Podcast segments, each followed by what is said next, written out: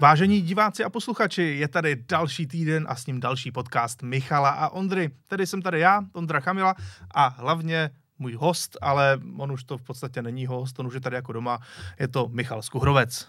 Dobrý den všem. Do, možná bych to upravil. Tím pádem sem přejdeme do angličtiny co-host, Co-host, takzvaně. ano, přesně ale- tak, ale to není host jako host. Hlavně seš tady ty. Tak, pojďme. Samozřejmě. Jdeme na to, protože dneska si řekneme nejen to, co jsme zažili, protože uh, s Michalem jsme se byli podívat na jedné zajímavé automobilové akci, ale taky se podíváme na jednu automobilovou novinku, která je pro nás malinko rozpačitá, ale hlavní tématem, hlavním tématem, jak už jste asi možná viděli z názvu tohoto uh, videa či podcastu, je spolehlivost motorů a spolehlivost aut, respektive budeme se dívat na to, které motory a auta jsou legendárně spolehlivé a vy nám pak můžete rád vědět do komentářů, co bychom neměli opomenout a my se k tomu zase vrátíme po několika dílech. Je to přesně tak. Michale, jdeme na to. Byli jsme Mhm. spolu na výletě, což uh, se zase tak často nestává kvůli našemu To časovému, časovému vytížení, ale byli jsme se podívat na Slovensku, protože tam byla jedna velice zajímavá, byť eh, komorní, ale přitom velmi milá akce. Ano, je to přesně tak. Eh, Byl to, dá se říct, otevření sezóny a Porsche Day v Porsche uh, Drive klubu, který je mimo jiné taky detailingovou dílnou a kavárnou. Je to PD Coffee Shop. Přesně jak, tak. Jak kdybyste se to chtěli najít, je to v Ružomberku. Ale je to taky někdy označováno jako PD Drive Club, jsem koukal. Ono těch Ano. akronymů je tam víc, právě kvůli tomu, že se tam združuje po vícero činností.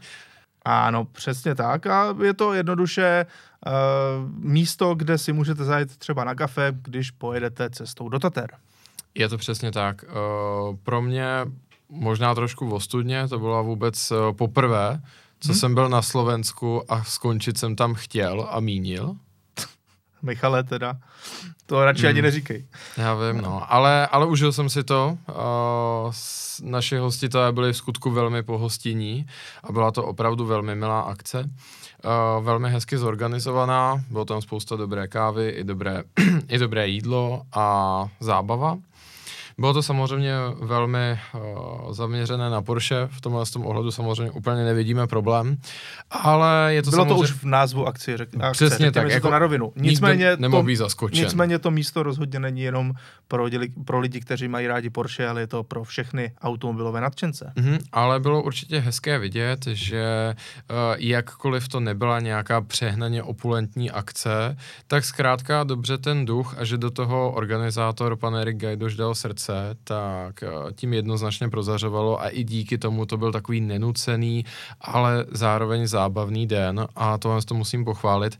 A co mě na tom hlavně těší je, že zcela patrně ta automobilová scéna na Če- v Česku a na Slovensku zkrátka žije.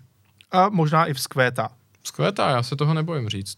Protože takovéhle akce, kdy na závěr byla samozřejmě taková ta klasická výšťka, ale člověk vlastně celý den se potkával se zajímavými lidma, eh, koukal na zajímavá auta, kterých přijelo určitě několik desítek, no a zároveň eh, si mohl zajít takhle, jak vidíte třeba tady na fotografii, kde stojí barevně polepené eh, Porsche v takovém atriu, tak tam si mohl zajít na dobré jídlo. Bylo to jednoduše tak nějak komplexně zorganizované, což by člověk třeba u takovéto nadšenecké akce ne vždycky úplně čekal. Ano, A co se mi navíc líbilo je, že člověk si tam opravdu prohlídl plno zajímavých aut. I pro lidi, co nemají rádi, nebo nejsou takový fanoušci Porsche, tak si myslím, že uh, si tam mohli najít své. Byly tam třeba zajímavé Mercedesy, přijel McLaren Artura, uh, byl tam uh, Audi R8, jo, bylo tam těch aut vyloženě vícero. No ale když člověk takhle vešel třeba dovnitř, tak tady na fotografii vidíme eh, Porsche 911 997 GT3 RS, vzadu je 993, eh, vidíme tam DJ a eh, nalevo potom byla káva a zákusky. Jednoduše mm-hmm. opravdu velmi, velmi příjemná akce a příjemné prostředí a hlavně takový ten vibe celé té akce. Je, Vibe. to je teďka takové moderní slovo, ale A já mám nádech té akce, řekněme. duch, prostě pocit. Přesně no. tak. Jednoduše z toho vyřa- vyzařovalo, že uh, je to udělané pro nadšence, od nadšenců a tak, jak to má být. Nebylo tam žádné vstupné ani nic podobného, ale člověk v rámci uh, nějaké solidarity mohl dát třeba za kafe, kolik chtěl. Bylo to uh, zcela dobrovolné a tak se mi to, myslím, líbí. Samozřejmě si mohl koupit nějaké tričko nebo plno dalších věcí, které se tam mimo jiné prodávají. Takže ačkoliv je to vlastně primárně asi detailingová dílna a zároveň taková malinká kavárnička, tak je to i showroom out a uvidíte tam plno zajímavých věcí. Tudíž pokud, jak už říkám, se budete někdy vydávat na Slovensko, tak tohle rozhodně doporučuji. Mm-hmm. A mhm. Michale, můžeš ještě říct nějaké svoje další dojmy? Já tady mám třeba, mohli jste tam vidět novou GT4 RS, eh, samozřejmě plno i starších Porsche, eh, jedno z prvních, jedna z prvních 911, ještě se s krátkým rozvorem. Těch aut tam bylo opravdu eh, hodně. Je to přesně tak. Já si myslím, že jsme to tady popsali poměrně zevrubně, nicméně, co bych možná ještě na závěr vypíchnul, krom toho, že mě obecně těší, jak ta scéna vzkvétá a jakkoliv na západě také, tak před, myslím si, že jakkoliv my tam samozřejmě máme prostor zkvétat ještě víc než ten západ a hmm. měli jsme co dohánět, Určitě. tak teďka jsme jako to tempo, na, tempo nabrali echt, když to tak řeknu a tohle to mě opravdu těší. Hlavně, že ubývá takových těch akcích, kdy se, když to tak řeknu, jako skupinově porušuje zákon, a dělají nesmysly a je více do těchto z těch akcí, kde je to hodně opovídání, uh, lidé jsou k sobě ohleduplní i k ostatním účastníkům silničního provozu a je to právě i při tom dobrém jídle, kávě, prostě zkrátka dobře hezká, vyrovnaná akce, dá se říct pro poměrně široké spektrum. No a také musím říct, že mě strašně potěšilo a vůbec jsem to nečekal, kolik se nás tam odchytlo posluchačů.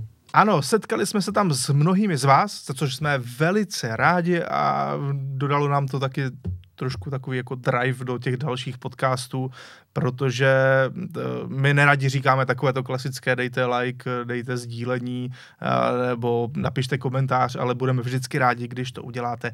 A tím nám, nás podpoříte na YouTube a zároveň, když dáte svůj like eh, k našemu podcastu i na těch podcastových platformách, tak nás to vždycky velmi potěší a jsme za to rádi, že se vám naše tvorba líbí. No a a tady ještě na závěr mám jednu fotku, kde šlo vidět, jaký tam eh, člověk mohl najít kontrast, protože na té fotografii je dvojkový Volkswagen Golf vedle Toyota GR Yaris, vedle obrovského nového Maybachu GLS, Eh, a i taková auta se tam jednoduše sjela, takže nebyl to jenom nutně Porsche sraz, ale opravdu člověk tam objevil třeba dva 12-válcové mamuty od Mercedesu.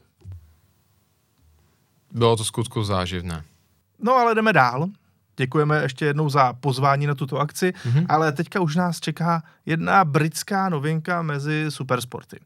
A nutno říci, že my z ní nejsme možná tak úplně odvařeni a trošičku tam jde vidět, že tato automobilka už na tom není finančně nejlépe a dost nutně by potřebovala nějakou vzpruhu. A já se bojím, že ta vzpruha bude někde z Číny a někdo ji odkoupí takhle. Je to nový McLaren 750S, tedy facelift modelu 720S. Ano. Uh, v tomhle tom ohledu k nějakému širšímu výkladu se odkážeme na jeden z předchozích našich podcastů. Eh, v popisku tohoto videa vám přiložíme odkaz, kde jsme to měli jako jedno z hlavních nosných témat a vlastně tím, že jsem četl závěrku McLarenu a některé další důležité dokumenty stran hospodaření této automobilky, tak jsme tam mohli udělat určité závěry, jak to vypadalo v ten moment s automobilkou a myslím si, že i kvalifikovanější odhady, jak by to mohlo vypadat do budoucna. Přičemž eh, můžeme určitě zmínit některé ty styčné body, negativní bohužel. Ano, Jako byl například tak. fakt, že myšlenkové dílo Rona Denise, tedy McLaren Technology Center, uh, samotné ústředí automobilky. Ta nádherná, které, nádherná budova. Tak, které geniálním způsobem spojovalo vývoj závodních aut a posléze se stalo domovem i pro ta auta silniční, což je právě ten několikrát tady v minulosti zmiňovaný Ferrari systém, na, kte, na který se tolik automobilek snaží dostat tak tohle s tou budovu zkrátka prodali, protože neměli peníze, takže se to rozhodli udělat tím způsobem, že tu budovu prodali, prodali si vlastní dům, když to tak řeknu, střechu na hlavou, jenom proto, aby si na, hned v dalším kroku pronajali což samozřejmě v ten moment chvilkově vylepší cash flow, ale jako přiznejme si, je to akt zoufalství. Je to, je to jako by se měl rodinný dům, že jo, a prodal ho za 6 milionů a hned v zápětí si ho pronajal za 35 tisíc na měsíc, což sice jako máš 6 milionů, ale výhledově velmi rychle mít nebudeš. No a nemáš dům. Přesně tak. Ale no a tohle je přesně to, co McLaren udělal a na pozadí tohoto eh, samozřejmě se dá vykládat i facelift McLarenu 720, který se tady prezentuje pod názvem McLaren 750S. Neberte mě špatně, já jsem docela fanoušek 720 a možná i v tom ohledu na jednu stranu můžu být v klidu, anebo také nemusím být v klidu, protože 750 je k nerozeznání od 720 a to si myslím, že jsme hodně velcí detailisté ale tohle prostě, tohle auto opravdu vypadá úplně stejně jako 720. Když teda budeme úplně přesní, tak lehce se změnil zadní nárazník, lehce se změnila zadní diodová světla, ale ten tvar je víceméně stejný. Uh, je tam jiná koncovka výfuku, wow. To, to, to je neskutečný, že? To mění je, úplně to je celou věc. věc. Uh, a přední nárazník uh, je víceméně stejný, ale aktuálně barvou většiny vozu je lakována i jeho spodní část, což je teda taky další jako převrat velký. Uh, abychom teda nekřivdili, mají tam být trošičku jiné tlumiče s vícero komorami přepouštějícími a má být také rozšířen rozchod kol, minimálně vepředu, ale Údajně je to 15 mm, což není moc. Je méně než u faceliftu trojkové oktávě vzadu. No, jako, jako 15 mm to fakt není moc a nabízí se tady otázka při tom vlastně zvětšení rozchodu o 15 mm, jestli tam bude, byla vyměněna nějaká ramena ne, nebo ty tyče, ze kterých se skládá ta náprava, jestli to zkrátka dobře není jenom trošku prolisovanější kolo nebo náboj, že jo, toho kola, mm-hmm. takže je to opravdová jenom kosmetika. No a konečně tady teda máme nějakých hypotetických 30 koní navíc, ale podotýkám, že, se z, že z toho původního výkonu je to nějakých 5-6% max. Takže uh, tady se opět nabízí otázka, a to moc dobře víme, třeba koncern Volkswagen je v tomhle tom řeknu nepřesný, ale zároveň štědrý, že málo které auto dělá přesně ty koně, co má psané a v poslední době tady máme naopak ten spíše milý trend, že většina aut má koní víc, než měla předtím, takže se tady dá úspěšně polemizovat, zdali vůbec je tam nějaká markantní změna. Jinými slovy, je to prostě zase jenom maličko jiné mapování, uh, stačí, stačí posunout, uh, stačí posunout plnící tlak turbo měchadel číslo za desetinou čárkou, že jo, a ta, takovýhle nárůst se tam objeví. Údajně je maličko přepracovaná i aktivní aerodynamika, leč ty hlavní prvky aerodynamické zůstávají na místě a opravdu jako velké množství aktivní aerodynamiky měla i předchozí 720. Hmm. Takže za mě uh, můžeme se na jednu stranu radovat, že 720 nevypadla z nabídky a nenahradilo jí něco hybridního a něco těžkého. To je pravda. Uh, té své kategorii, kdy vlastně byl, řekněme, svým způsobem přirozeným nepřítelem pisty, která už je nějaký dobrý pátek mrtvá, tak nese tu vlajku dál. Pořád je to čistě spalovací auto a hodně brutální spalovací auto, jako supersport. Za to buďme rádi, ale zase na druhou stranu, že to auto vypadá tak, jak vypadá, tak se obávám, že je trošičku uh, smutnou připomínkou toho, že v McLarenu prostě ten cash není. Ano, nabízí se taky varianta Spider, ale prostě a jednoduše McLaren už měl dávno představit něco úplně jiného. To je můj je to názor. Tak. Nějaký sedan ve stylu Panamery. I to SUV, já vím, že to neslyšíte rádi, ale jde jenom čistě o to, aby, to, aby ta automobilka měla peníze na to vyrábět něco zajímavého i nadále. Takhle to vypadá, že to jde hmm. od mhm. desíti k pěti. No, tak ono konec konců je jenom ještě teda vytáhnu z toho předchozího dílu, ale spíš se podívejte na celý ten díl. Uh, ono z té závěrky bylo patrné, že projekt Artura, kdy oni prostě museli na novo uh, vyvinout v zásadě nový agregát, hmm. kdy vycházíme z toho, že vlastně ty agregáty až tady do 750, to je pořád motor z MP4. No právě. Bez větších změn, takže to je rok 2011. A právě z té závěrky je patrné, že oni se opravdu vysypali, oni se úplně jako z posledního vydali na ten projekt Artura, což je hybridní automobil V6.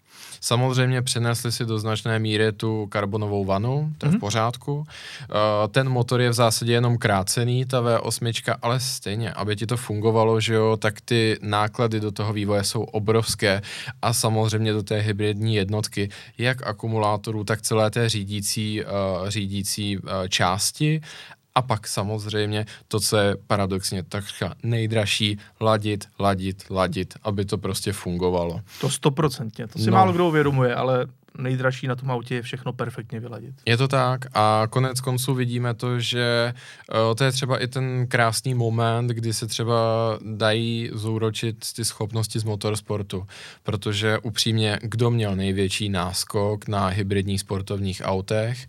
Porsche, Toyota protože to jsou automo- a Ferrari, které si nějakým způsobem odnáší zkušenosti z Kersu, z F1, protože to jsou automobilky, které v těch uh, hybridizovaných závodních sériích působí už dlouhá léta, takže vyvinuli toho spoustu. Jasně, Supersport není F1, nemá s ní nic společného, ale paradoxně v této době si jedna věc může přenést hodně kompletní a to je právě ten software. Hmm. Protože ty zkušenosti těch inženýrů z těch tisíců ostrých kilometrů, kdy dobít, kdy udržet to napětí baterie a nevyčerpávat ji a kdy naopak zatáhnout s tím elektromotorem, tak to je věc, kterou si skutečně do toho silničního programu přenést můžeš. Souhlasím. Tak. Takže McLaren, novinka, nejsme z toho úplně tak nadšení, jak bychom asi úplně chtěli, jakkoliv je to naprosto vzrušující a fascinující auto, tak možná bychom od McLarenu konečně čekali něco nového a něco víc. Nevím, jestli bych čekal ten sedán, protože ono se ukazuje v poslední době, že to není úplně výnosný model, ale naprosto s tebou souhlasím, chtělo by to, chtělo by to zase jít trošku jinam a třeba na příkladu Ferrari můžeme vidět, že pořád je spousta kupců, kteří mají radši uh, cestovní auto trošku kultivovanější, klidnější a třeba i s motorem vepředu, byť jako do historie McLarenu by to tolik nezapadlo, ale otázka, jako jestli se trvává tam, kde jsme a v tomhle tom ohledu musím vytáhnout, že McLaren GT mm-hmm. je totální propadák. Všim si z toho. No takhle, já už jsem se z těch modelech docela ztratil. Eh, je to prostě další McLaren s motorem uprostřed a s osmiválcem. No. GT samozřejmě měl být ten cestovnější model. No, to je ale... z roku 2019. No jasně, o tom se nikde nemluví, nikdo to nezná. Já jsem ho viděl na silnici jednou jedinkrát, z té závěrky vychází, že to absolutně nikdo nekupuje. V autosalonu jsem viděl jeden, už hmm. se to, už tam ani nebyl vystavený, to bylo ve Stuttgartu, jsem ho viděl. Uh, prostě to auto a když si otevřu mobile DE, to auto se prodává s neuvěřitelnou slevou v době, kdy u všech automobilek čekáš, přeplácíš a tak dále, tak McLaren jako na to rezignoval tak moc, že oni to auto ani nepropagují pořádně na Instagramu, nemá žádnou kampaň, nic. No, takže tajný tip, pokud chcete levný McLaren, zkuste Relativně. Relativně, ono to nikdy levné úplně nebude. Ale jdeme dále na naše hlavní dnešní téma které bude interaktivní, takže chceme vaši zpětnou vazbu. Pokud to na současné době posloucháte třeba v autě, při cestě, tak chápu, asi nám tu zpětnou vazbu úplně nedáte, ale kdybyste náhodou potom usedli k počítači, tak si najděte YouTube autokult.cz, kde právě můžete napsat něco do komentářů. A jde o to, že my bychom chtěli vědět, jaká jsou podle vás auta nebo motory, které jsou celkově nejspolehlivější.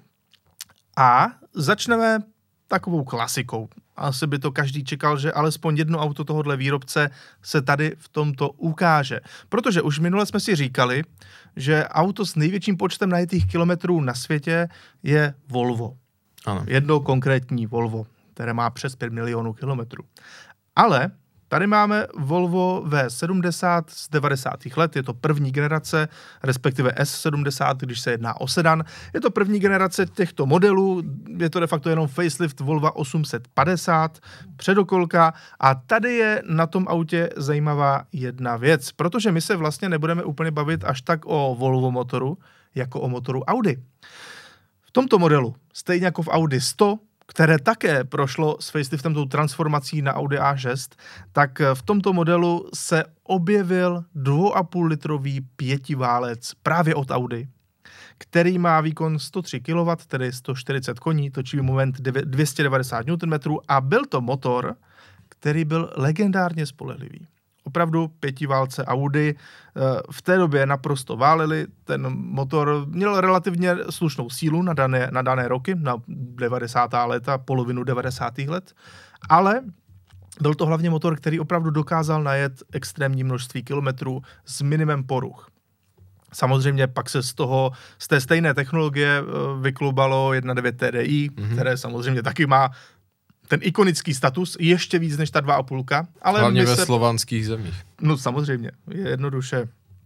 Eh, každý chlopak z polské vsi moc dobře ví, eh, které auto je to správné. Ale eh, já bych na to řekl jenom to, že právě proto, že 1.9 TDI má ten ikonický status, ať už v dobrém či zlém, tak jsme zvolili právě 2,5 TDI. Ne, není ale daleko ta pravda, že i následující motor přímo od Volva v další generaci V70 se představil, eh, který měl označení D5, tak byl také extrémně spolehlivý naftový pětiváhlec.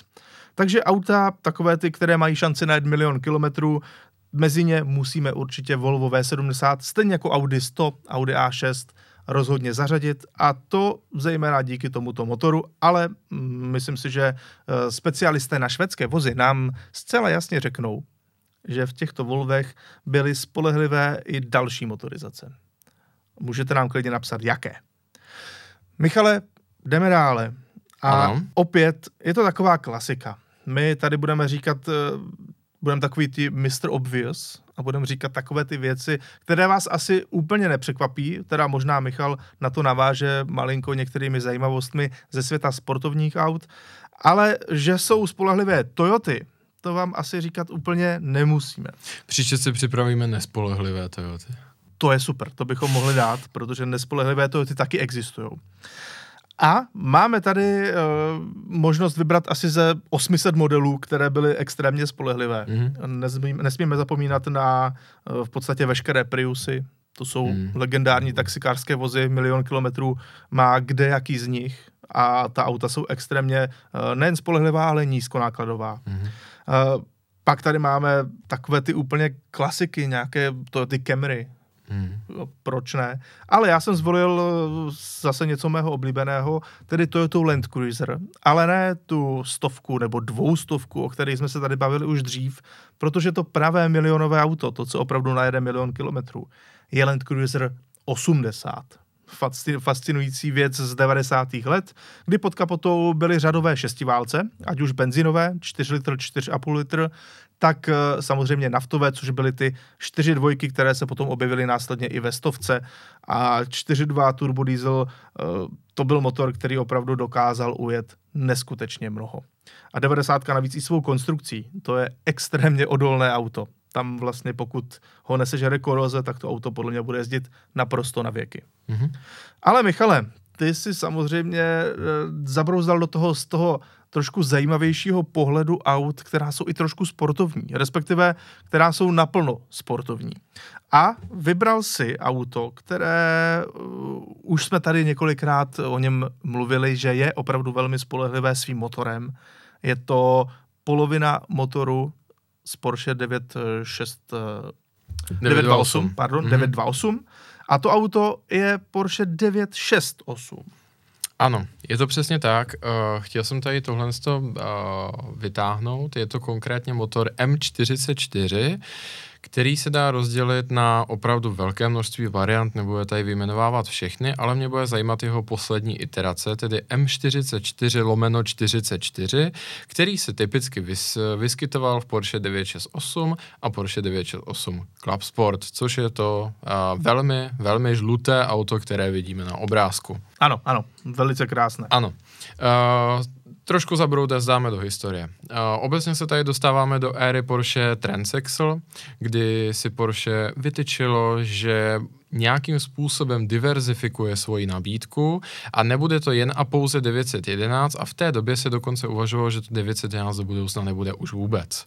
Měla 911 nahradit auta dvě. Jednak Porsche 928, tedy osmiválec, uh, poslední sportovní auto, které vyhrálo auto roku, že ano? 928, ano. Ano. Přesně tak. Uh, a opravdu, dá se říct, revoluční konstrukce, uh, velké množství karosářských dílů bylo hliníkové a hliníkový byl mimo jiné i blok motoru. Ale v době, kdy se představila 928, tak jejím malým bratrem nebo sestrou byla 924 což bylo takzvané v úvozovkách Porsche pro masy. Mnoho lidí se tomu auto vysmívalo, ale ve skutečnosti se našlo spoustu fanoušků a bylo opravdu dobré. Byl to jednoduchý design, byl to skutečně cenově poměrně výhodný design a ve finále se tomu autu uh, dostalo i určitých uh, vítězství na závodních tratích. A to se konečně takovým oslým úzkem dostávám k tomu, co je tady motor M44. Původní 924 a tady zase vzpomenu Audi 100, byť starší Audi 100, než ano, to si měla na mysli, tak právě sdílela motor Audi Volkswagen, který nebyl úplně, když to tak řeknu, zrovna žůžo. Byl velmi spolehlivý, ale těch koní tam bylo poměrně málo. A i to byl jeden ze zdrojů toho posměchu. Nemluvě o tom, že vlastně 924 vznikla z původního projektu, kdy to auto se skutečně mělo jmenovat Volkswagen pomlčka Porsche. Protože Ferdinand Porsche byl neustále obsesivní stran té myšlenky, prostě spojit Porsche a Volkswagen v jedno legendární inženýr uh, německých tanků Tiger, tak skut, uh, na to pohlížel spíš tím masovým pohledem.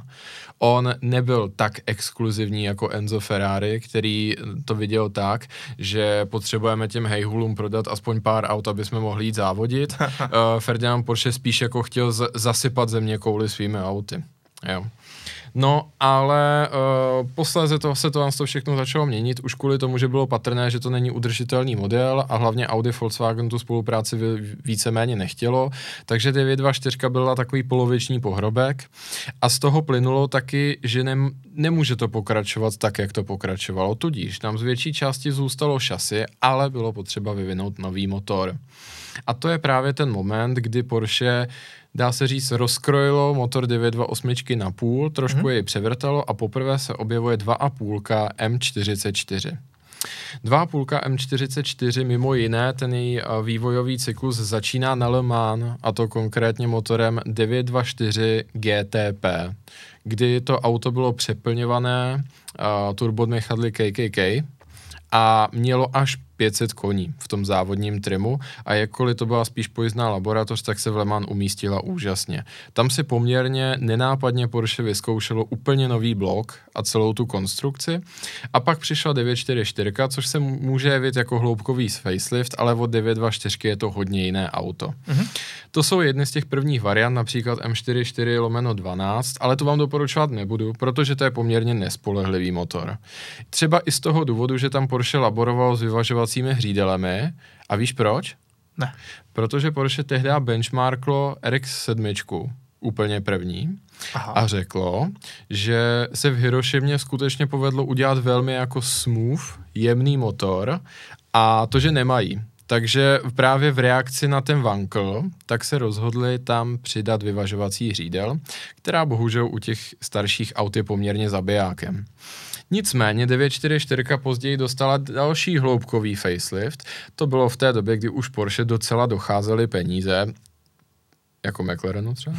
ano. A, ale ještě nepřišli, uh, nepřišli ekonomové z Toyota, aby jim vysvětlili, jak to dělat.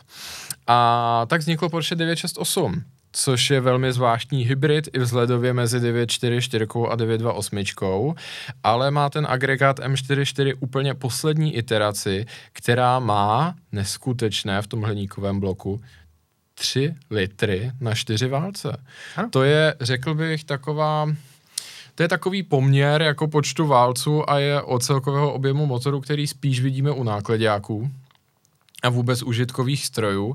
Ve skutečnosti ten motor vůbec není agrární nebo nákladňákový, toho sportovního ducha bez pochyby má, ale z vlastního svědectví, protože transakcema se dost zabývám jako můj koníček, mm-hmm. viděl jsem nespočet aut, které měly půl milionu, 350 tisíc, 400 tisíc, 968 specificky. Mm-hmm. Uh, byly to, byla to auta prostě po důchodci, jeden majitel, ale velká část z nich, i těch, co měla půl milionu, tak byly věci, co na přelomu tisíciletí lidi vyházeli interiér a bylo z toho track tool na Nordschleife. A všechno na původní motor tohle je, v životě jsem neviděl sportovní auto, které by mělo tak neprůstřelný motor, jako je tohle. Samozřejmě nevystřelí vás to z tenisek, ty data toho motoru nejsou kdo ví jaká, musí se samozřejmě i hodně točit, aby jel, nemá to ten zpěv toho plochého šestiválce, ale opravdu tohle je takřka armádní materiál, co se týče té výdrže viděl jsem neuvěřitelně utrápená auta a vždycky to fungovalo velmi spolehlivě.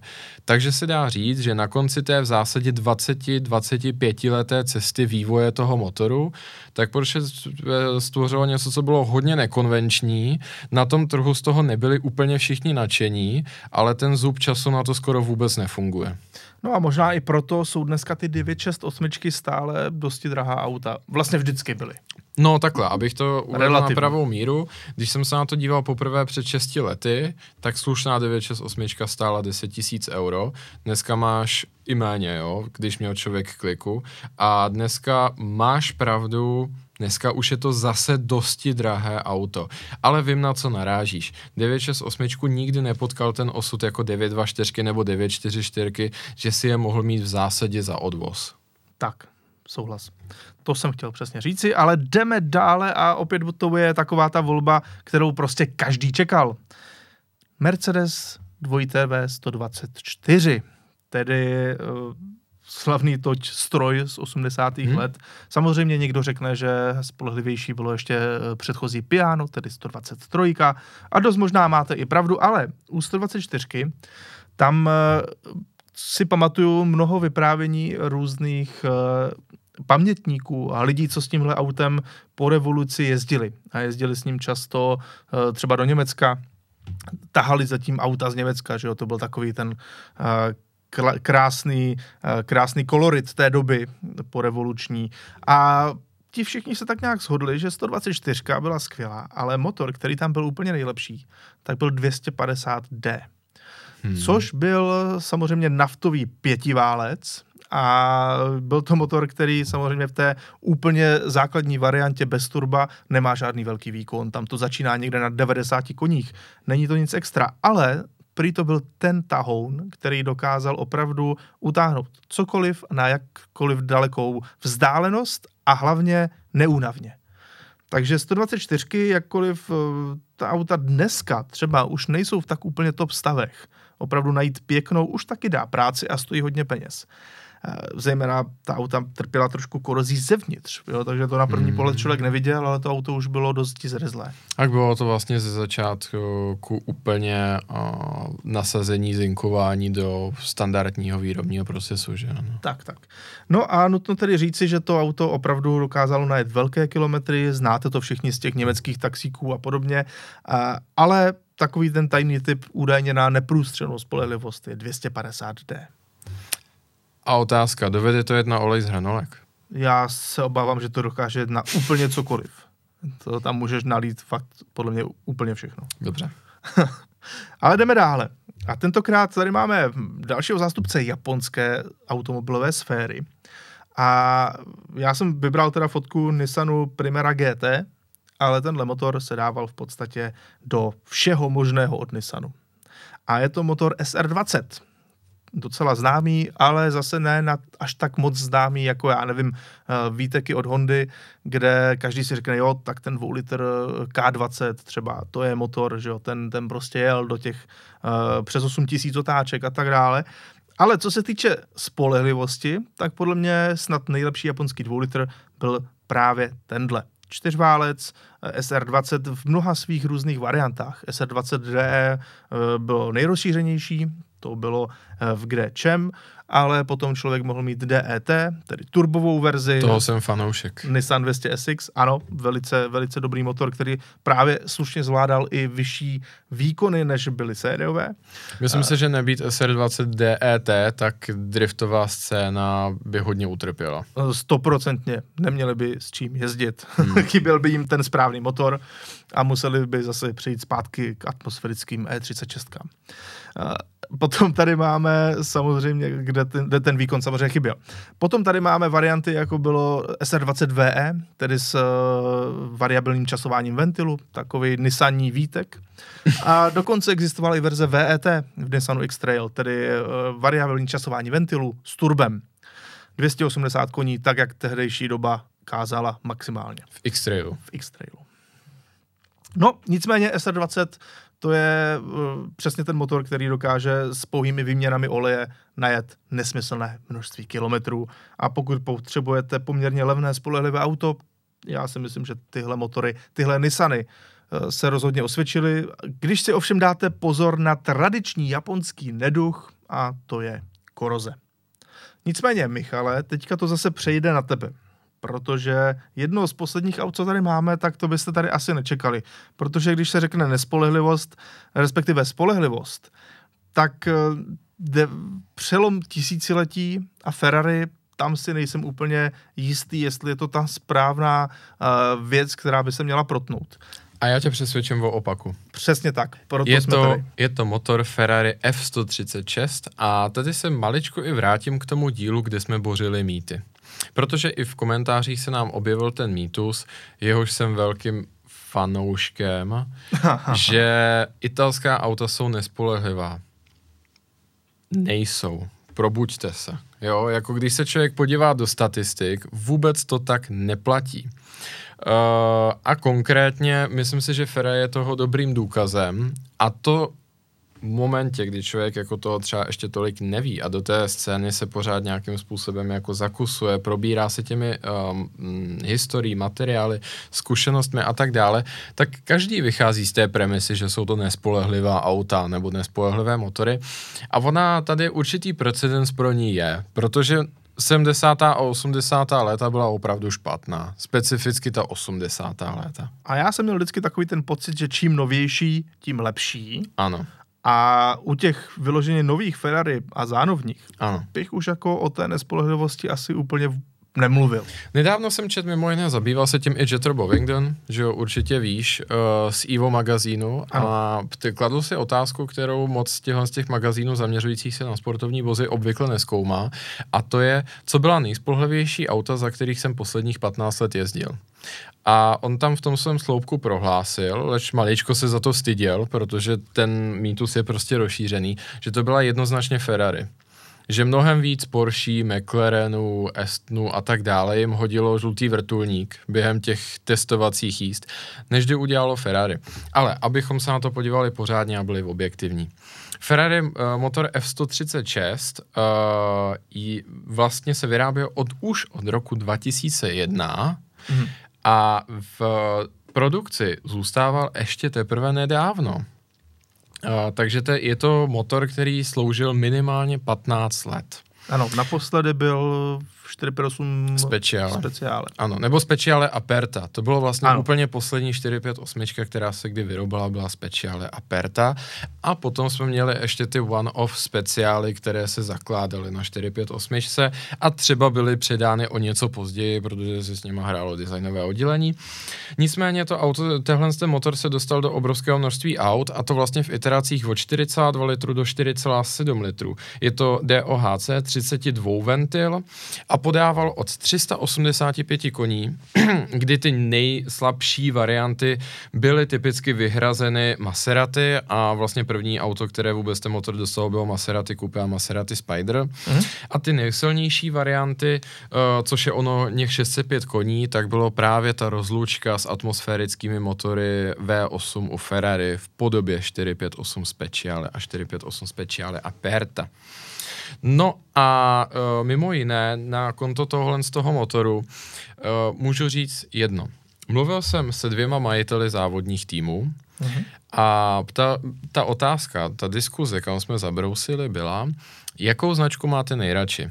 Jeden řekl, že jednoznačně Ferrari, protože tvrdil a celkem to podložil i rele, relevantními zkušenostmi, mm-hmm. že doopravdy platí to, že, jak říkal Enzo Ferrari, u mě platíte za motor, zbytek je gratis že skutečně ten motor je neuvěřitelné uh, dílo a faktem je, že on mi taky mimo jiné říkal, což jsem si posléze ověřil i prakticky pokusem, že motory Ferrari, proč třeba sem tam ukazují právě ten oranžový vrtulník, třeba ty starší mm-hmm. v F430, je to ten důvod, že co se týče vlastně těch vadných detonací a tak dále, prostě těch interních chyb, které je schopno ta ECU, řídící jednotka motoru, naměřit, takže ono jich je tam spousta, ale vždycky jde o to, že je tam definováno nějaké pásmo protože ten motor není dokonalý, on pořád neběží stejně.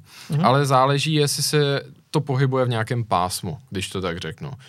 A teďka, co, co mi vysvětloval, pásmo u motoru Volkswagen je takhle mhm. a u motoru Ferrari je takhle. Třeba Jasně. pětinové. To, to, to pásmo pro tu chybu. A proto třeba ECU od Ferrari jsou jedny z mála, které se umí autodiagnostikovat. Jinými slovy, že pokud se tam objeví chyba, ale zároveň za nějaký další počet cyklů, hodin, motohodin, ta chyba zmizí, tak ten, ta ECU ji oficiálně smaže a nezůstává vyset v těch chybách už. Což je mimo jiné dost pokrokové, řekl bych. Mm-hmm. A nějakým způsobem to asi svědčí taky o té kvalitě toho výrobku. Takže tenhle ten majitel závodního týmu měl tuhle tu zkušenost. Ten druhý majitel toho závodního týmu říkal, že má radši au- závodní automobil Porsche a to z toho důvodu, že automobilka je velkorysejší. Protože závodní motory jako na každý závodní materiál se nedává záruka. Mm-hmm. Prostě vychází se z toho, že je to vysokovýkonný výrobek a prostě kupuješ si to na vlastní nebezpečí takže se na to nedává záruka, ale v momentě, kdy se něco pokazí, tak Porsche to typicky uzná tu chybu, což třeba Ferrari tolik nedělá, ale jedním dechem mi dodal, že mnohem víckrát posílá do Stuttgartu motor než do Modeny. Chápu. Jo, takže opovažuji se říct, v žádném případě bych netvrdil, že Ferrari je obzvlášť ta starší, třeba F430, že neměli mouchy.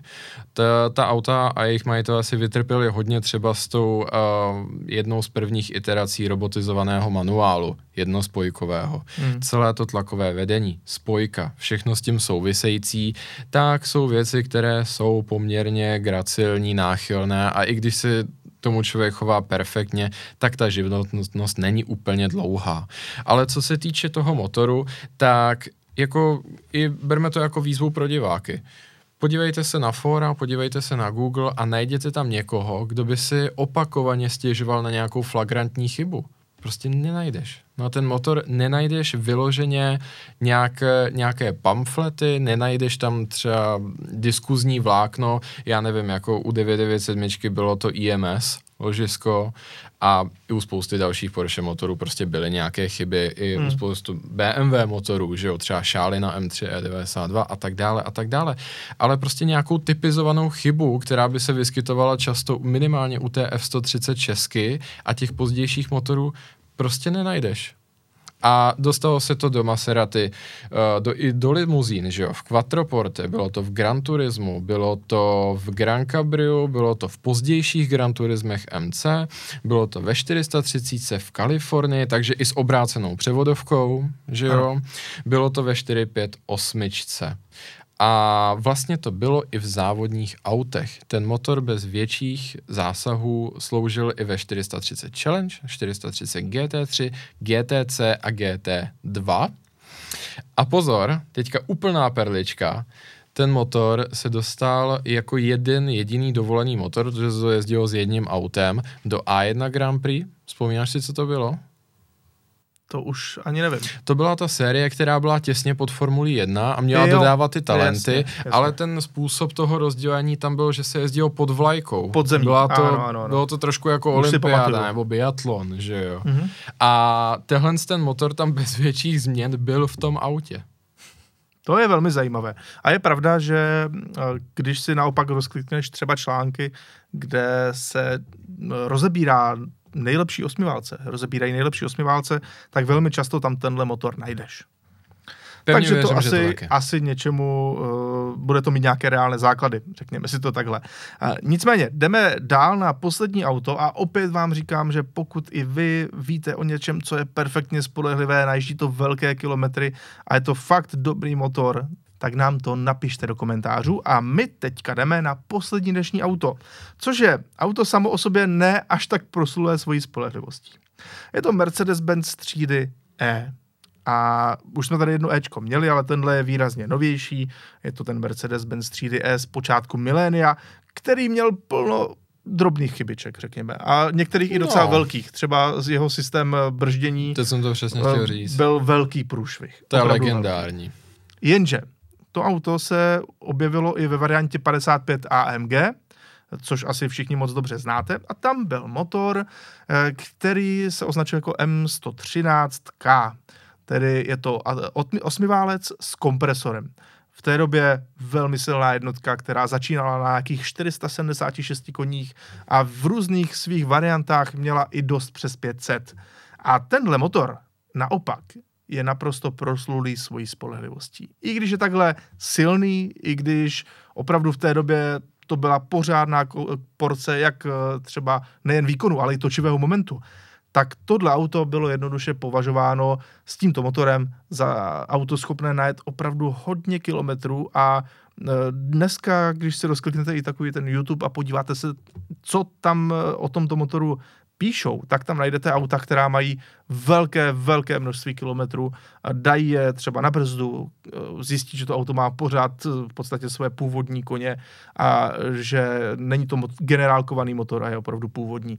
Takže tohle je zase takový tajný typ, eh, trošku jiná třída těch masivně silných osmiválců, ale i tam člověk najde opravdu velmi spolehlivou pohonou jednotku. Já musím říct, že eh, na tuhle tu dobu docela vzpomínám rád, leč s těmi auty nemám tolik jako osobních zkušeností, Mhm. mm-hmm. je to spíš, když byl člověk dítě a teenager a četl o tom, ale tohle je pro mě řeknu taková ta velmi atraktivní doba toho Mercedesu, eh, kdy ty role byly jednoznačně rozdělené. Prostě BMW M tak byly trošičku choulostivější věci, ale takové ty lehčí, akčnější, závodnější. Zábavnější. A jo, a AMG pro mě bylo spíš takové to kladivo, ale nerozbitné. Kdežto, a tohle to pro mě symbolizuje přesně tohle ten motor.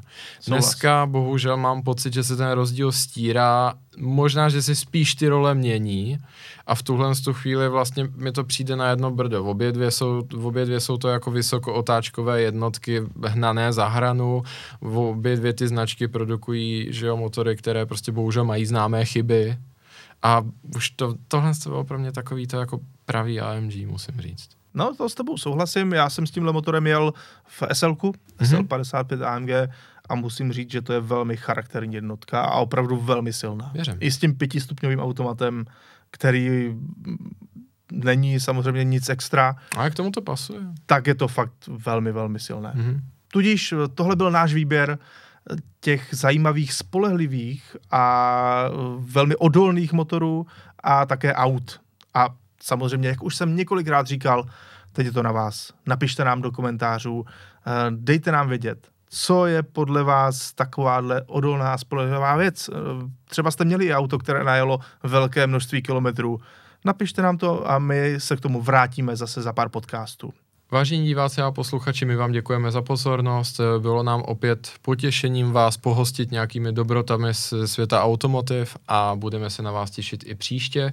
Budeme moc rádi, a pokud se podíváte třeba i na nějaká naše starší videa, pokud jste předtím příběh McLarenu neslyšeli, či zda si případně pojistíte, že vám neujdou žádná nová videa a Podcasty. dáte odběr. Ano, a ano. podcasty samozřejmě i na podcastových platformách, tam se s vámi také rádi shodáváme.